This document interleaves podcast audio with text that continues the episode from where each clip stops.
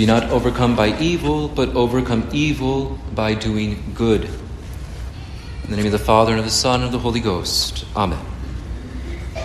Dear faithful, it is a truly natural reaction for us as human beings to be outraged at perceived injustice. Injustices introduce a certain inequality to society and ought to be corrected. St. Thomas counts vengeance not as a vice, but as a virtue, a sub virtue connected to that of justice. Our saint writes Vengeance consists in the infliction of a penalty upon one who has sinned. Accordingly, in the matter of vengeance, we must consider the mind of the avenger. For if his intention is directed chiefly to the evil of the person on whom he takes vengeance and rests there, then his vengeance is altogether unlawful, because to take pleasure in another's evil belongs to hatred, which is contrary to the virtue of charity, whereby we are bound to love all men. Nor is it an excuse that he intends the evil of one who has unjustly inflicted evil on him, as neither is a man excused for hating one that hates him.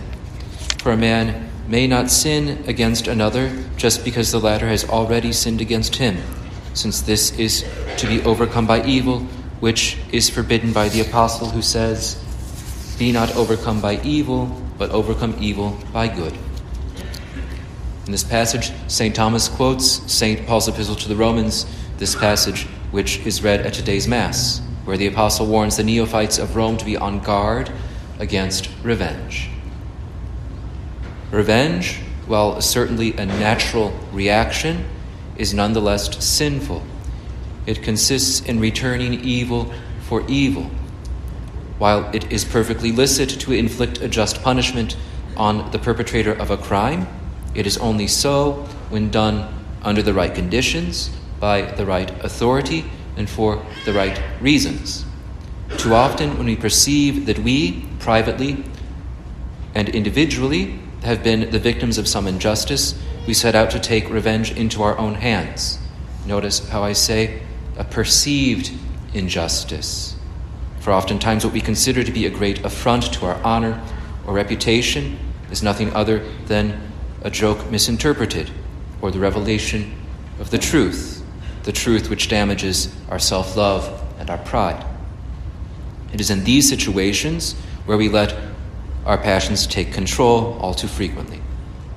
In the desire to repair what we consider an injustice done, we give way to revenge, unleashing a variety of sins those of gossip, detraction, discord, contention, sometimes physical violence, all of which directly harm the virtue of charity, that charity which should mark the life of every Christian. All too easily, we forget the clear and unequivocal statement of our Savior himself if one should strike thee on thy right cheek, turn him the other. Love your enemies. Do good to those who persecute you. Each time we desire to take justice into our own hands, we usurp God's almighty power. Revenge is mine, I will repay, says the Lord. He who seeks to revenge himself shall find vengeance from the Lord, we read in the book of Wisdom. Let us not forget that it is according to the measure that we forgive others, that we shall be forgiven. If you will not forgive men, neither will your Father forgive you, our Savior says. Our holding on to grudges, our pettiness, and littleness all prevent God from forgiving us our offenses and put up obstacles to His mercy and the working of His divine grace in our hearts. How much uglier then when our grudges put us at odds with those whom we should hold the most dear our family members, fellow Catholics, and fellow Christians. Our grudges make a, a mockery of the Our Father on our lips. Each time we pray the Our Father, we then wish a lie. Forgive us our trespasses as we forgive others. Our hardness of heart and unwillingness to forgive makes us unfit to receive the sacraments. As our Savior says himself, if therefore you offer your gift at the altar, and there you remember that your brother has anything against you. Leave your altar, your offering before the altar, and go first to be reconciled with your brother, and then come and you shall offer your gift. Our Lord says in today's gospel, by healing, our Lord in today's gospel, by healing the leper and the servant of the centurion, teaches us to make no distinction of persons, not to despise others simply because they're sinners or infidels, but to welcome all with loving kindness. He does not wish the good to enclose themselves in a little circle, but to open the doors to everyone, doing good to all without concerning themselves about the traits and opinions of others.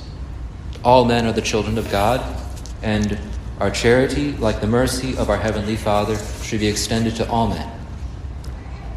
We must cast aside our initial thoughts and reactions, our pettiness, which can fester and become a horrible obstacle to charity and ultimately to our salvation. Rather than returning evil for evil, we must overcome evil by doing good. We should also reflect often upon the fact that God is always ready and eager to pardon and forgive us, and so forgive and pray for our enemies. Look to Jesus, who, after having suffered the most terrible torture, while being nailed to the wood of the cross, prayed, Father, forgive them. Thus, we shall avoid falling into this fault of vengeance and unforgiveness, which is so hateful in God's eyes, injurious to our neighbor, and disastrous for our own souls. Amen. In the name of the Father, and of the Son, and of the Holy Ghost. Amen.